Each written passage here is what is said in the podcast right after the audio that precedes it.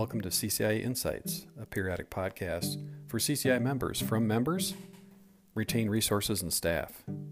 I hope you enjoy the latest episode. If you ever have any ideas for future content or people you'd like us to talk to, give us a shout out. Just contact one of the staff at CCIA. Thanks a lot. Enjoy. Well, welcome to the uh, CCI podcast, Joan. Our uh, podcast, uh, CCI Insights, is, a, is meant to be for members from members. Really happy to have you on as uh, chair of the board for CCIA and president and CEO at SWBC Life Insurance Company. Um, we do like to get to know our guests a little bit, and then we'll get into some questions. I know that um, you've shared with me, for example, your passion for horses, but I'm not sure if everyone is aware uh, of that. How, how did you get into that? And how long have you been uh, in, in into horses? Well, let's see. I've pretty much had one off and on my whole life. Okay. And then clearly, when my uh, children were going through school, had to put it on the back burner. But as soon as my youngest went off to college, my husband looked at me and said, Wow, what are we going to do now as empty nesters? and I looked at him, I said, I don't know about you, but I'm buying a horse again. So, and there you have it. And that's what I've done the last that's, several years. And then how often do you get out? Well, you know, I own a off the track thoroughbred. So, and I do what's called three day eventing, which means okay. when you show, you do a combination of dressage, which is very boring horse ballet in some yeah. respects, uh, cross country, which is the most fun. That's running at a breakneck speed through fields and jumping over logs and ditches and oh, things. Oh, wow, cool. And then stadium jumping, which is the final leg where you jump nice little jumps that fall down in a ring, which is gotcha. very tame after your cross country gallop. So, yeah. And I try to ride him every single day I'm in town, which used to be about four or five days at the most. Yeah. Um, with all the travel, but uh, yeah. post COVID, or I should say post sheltering at home, he gets ridden almost every single day now. I enjoy it. I'm not so sure he does, but you know. what's your favorite? Uh, what's your favorite part about the the three day or you know the three fold event. Running at breakneck yeah, speed that's through your favorite a, part. field and jumping over ditches and logs and everything else and why hoping that i don't die. Why does that not surprise me? Um, yeah. well it just makes me think of you know you're you're a, a, leader in the industry and how how did you find your way to san antonio? Uh, tell us maybe where you've been. doing, doing foolish things at breakneck no not at all. I'm sure it's all under control well, you know, before I came to San Antonio, I was up at Prudential in Newark, New Jersey.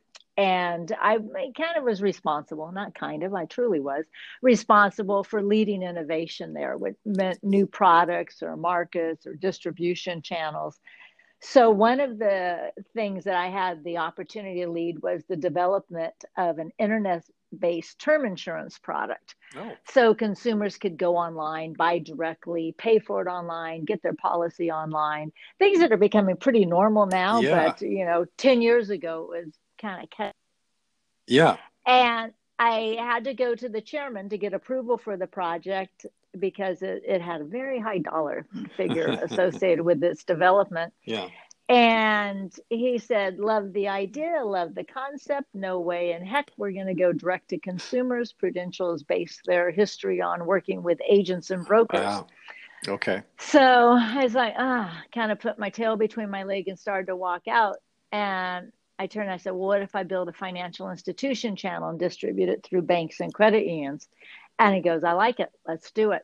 Oh, wow. So I knew a tiny amount about bank distribution of life insurance sure. products and i knew even less amount about credit union distribution of bank insurance products right so, so um, some people i know said you need to talk to charlie amato and gary dudley and they'll teach you and i said okay so i go you have a phone number and they go yep and i picked up the phone and i called charlie and he was absolutely gracious, called me back, and we spoke for about two or three hours.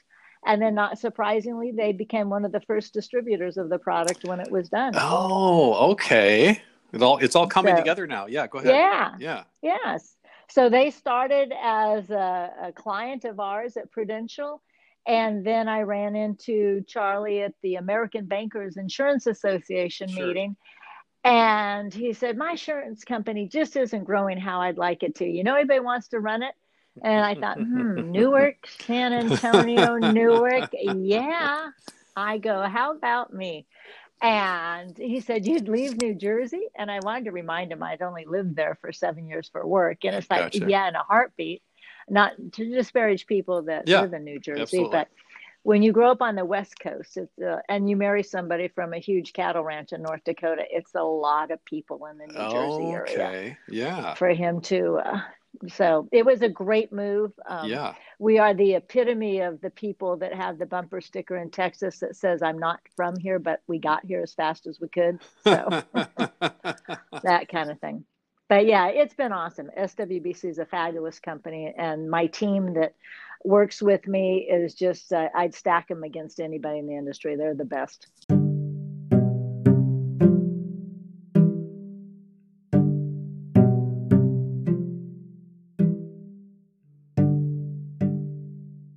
Well, that's that's great. I, I, thanks for going through that history. It's fun to understand how that all came together. And where so where did your online where'd your project end up? What what's the um, story on it, that? It, it ended up well.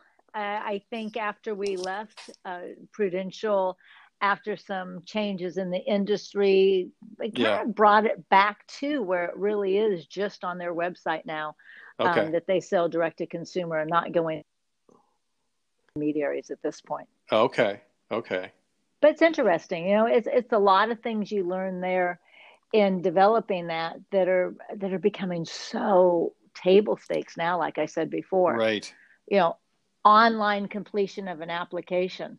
You know, what a novel concept, right? It's like we all we all think that should just be absolutely one way that consumers should be able to buy a product, whether they go through their credit union, uh, as they do with uh, our payment protection products or a lender of any type, or they just want to buy online, particularly right. now with all of our pandemic sheltering right. at home. You know, and that can apply to, um, you know, P&C products, you know, the auto channel, oh. homeowners. Um, it's, it's everything. A, yeah. It's just a, yeah. It's just an omni channel world. I mean, consumers right. should be able to buy any product and really anything that they want however they wish. And that doesn't necessarily mean it's end to end. I mean, they may go online and then have some questions am i doing the right thing pick up the phone right. and call the you know the insurance company the manufacturer of an automobile and you know dealership whatever it might be mm-hmm. and get their questions answered and then finish online or then maybe go in somewhere and buy mm-hmm. online mm-hmm. or buy in person work with an agent i mean it's just crazy yeah what? Well, how would you describe the state? So our our industry across all the products um, generally, and there are some that are you know purchased direct outside of this lending channel, but it really is the intersection of lending and protection, whether it's lender plays credit gap, you know, debt can, right, motor uh, motor club, service contracts. How would you describe the state of play with regard to the online channel uh, in in in our industry? I think we're getting uh, much more prevalent in selling all of our products online. And basically, and I think from our standpoint, we're a manufacturer right. and we provide the tools to the lender.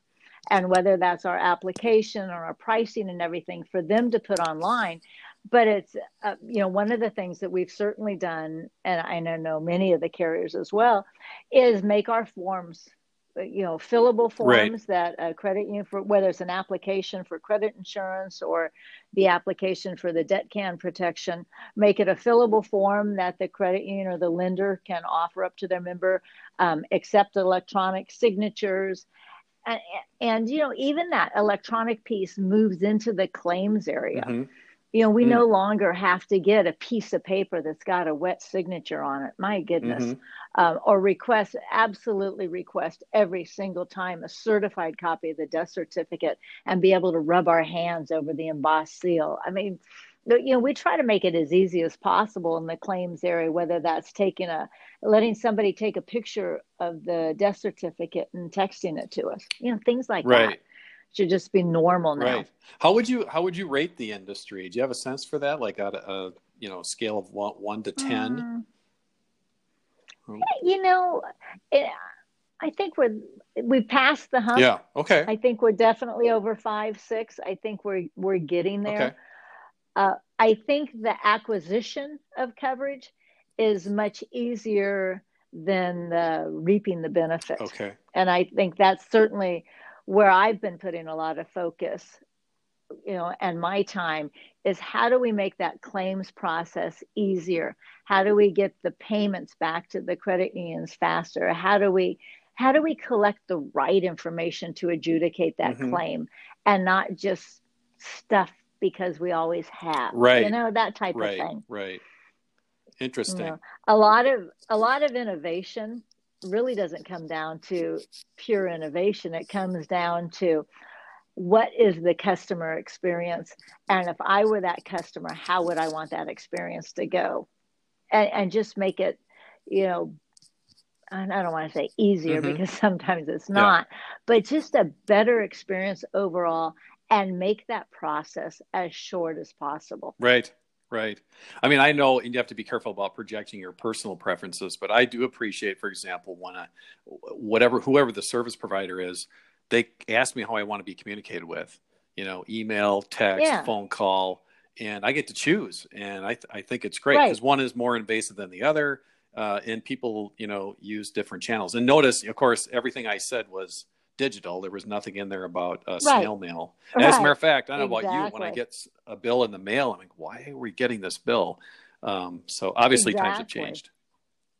Yeah, exactly. And, and your preferences may morph. They may morph daily, they may morph hourly, or it could be, you know, yearly. It just depends. Right. Or it could be based on whatever service you're getting. Um, so it's really it's really interesting in that place getting that personality to shine through however we're working with that end consumer is what's so important. Yeah. And that's that's a hard thing to capture online but i think yeah. all companies are getting much much better at that. Well that's interesting because that's also um, well you could argue on the one hand that that shouldn't personality and friendliness should not butt up against regulatory compliance requirements. However uh, on the other hand, you know, at least from the CFPB perspective, there are some that are concerned about any staff straying from a script in any way. Have you have you talked about that, or what do you think about that? Is that a healthy tension, or should we not have to worry? Uh, well, it, it's it's a healthy yeah. tension, and I think we do have to worry because often compliance is the if you look at the language or you read a compliance mm-hmm. statement. Mm-hmm often it's very sterile and it's not written in what I refer to as consumerese. Right. It's not language that consumers relate to. Right. I think many compliance departments are really trying to pay attention to that to make sure that they're they're getting the right thing across to the end user, but also the end user's got to understand it. I mean, you know, if we put a bunch of legal jargon at them and we're protected, so we think, when it comes down to the point, well, did the person really mm. understand mm. what they read? Mm-hmm. You know, I uh, had some ING compliance information come my way a while ago, and it was the privacy statement. And it was really funny because it started off and saying, hey, this looks like a lot of stuff that you've got to read through, but trust me, it's really important and we want you to read it. Oh. And I thought, I'm going to read it now right? you know, I mean, that's how it started. Yeah. So that's what that's what we have to convey to folks, and that's what we really have to do, you know, in our overall compliance area. I don't think compliance is necessarily, you know, it, it used to be the scapegoat and right. like, ah, compliance is holding that up. Right. I think compliance has really become an integrated part of the business. And cer- certainly with us, you know, I rely on them to make sure that they keep me out of mm-hmm. trouble mm-hmm. and that we're saying things the right way. I think the the wave has really shifted from you know compliance being somebody that we thought was a roadblock to sales right mm-hmm. now now it's really an integrated part of that now i think a lot of our focus in the industry and as all the way down with swbc is really making sure that we're secure and because going back to what we talked about everything being online right. that we protect all of our customers, whether that's a lender, whether it's a consumer, whomever that might be, we protect that data that we're entrusted with or that we see. Yeah. Right? I mean, all of that information, that that's where the real focus is, is around cybersecurity. Right. And that, that's a significant focus, I think, for all of us in the industry and certainly us at SWBC. In fact, we have a chief, you know, information security officer. Okay. Now. Oh, you do? Okay.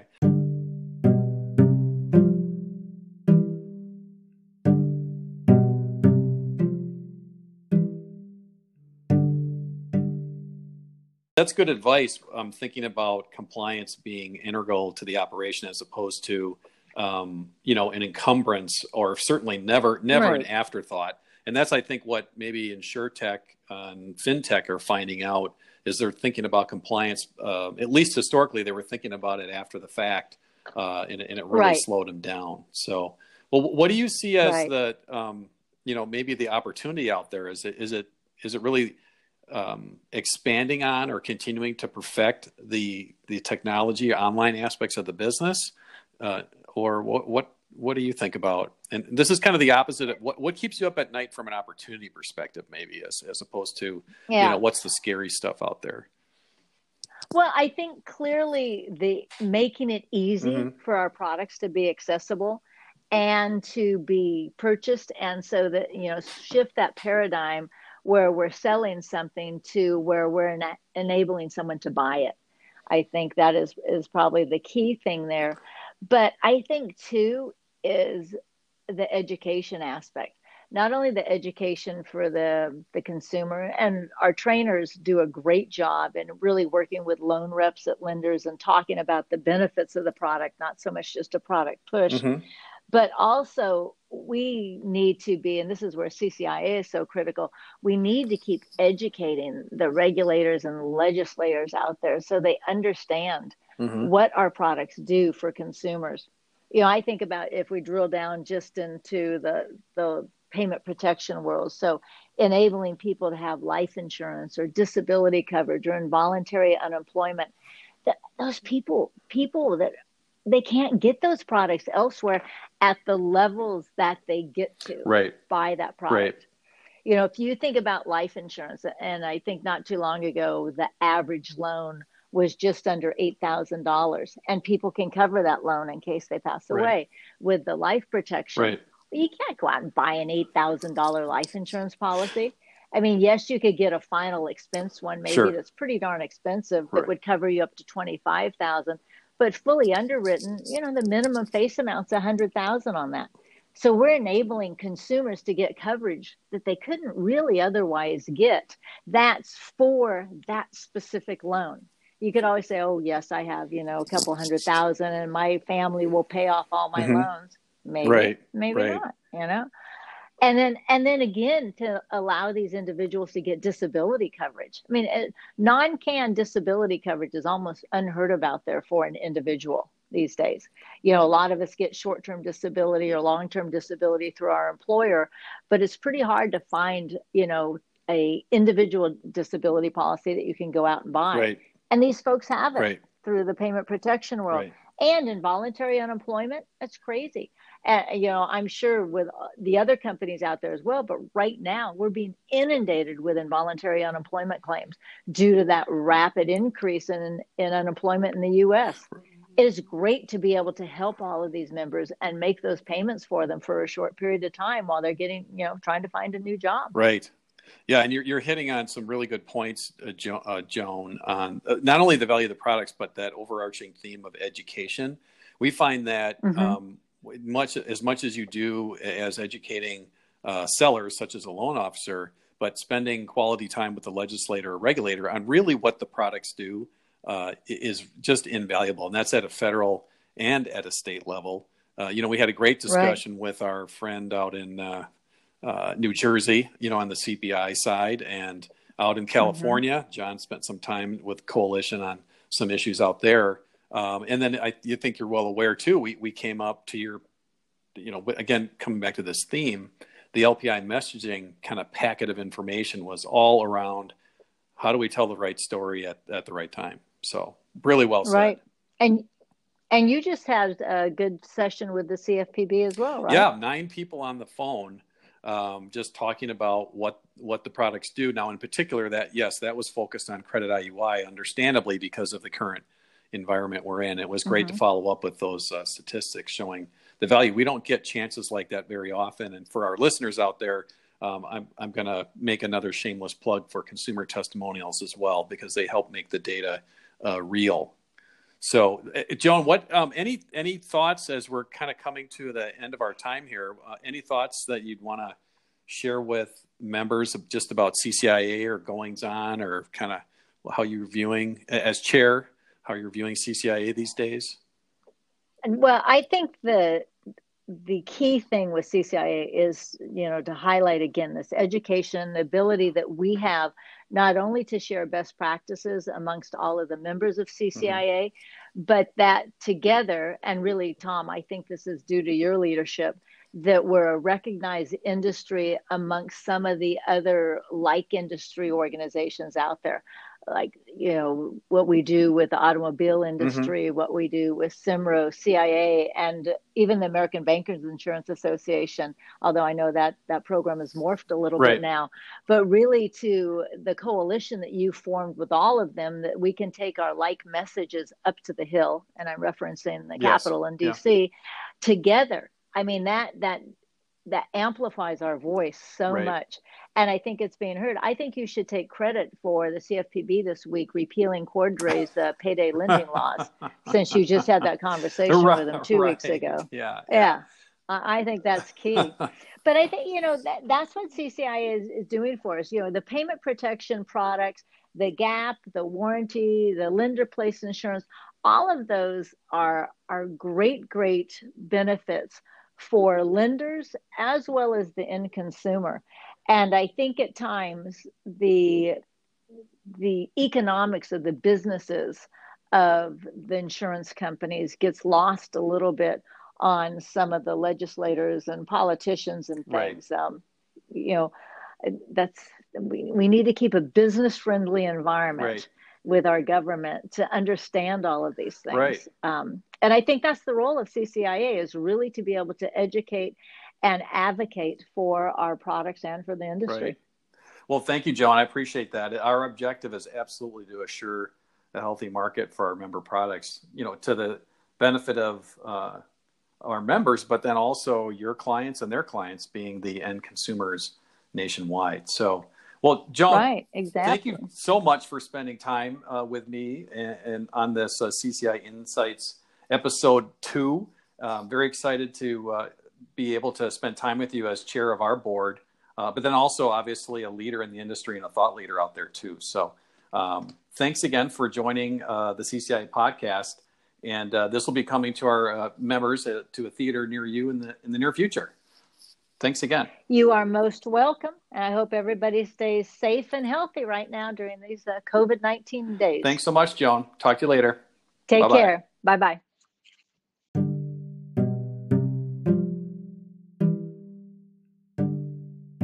We hope you enjoyed this latest episode of the CCIA Insights podcast.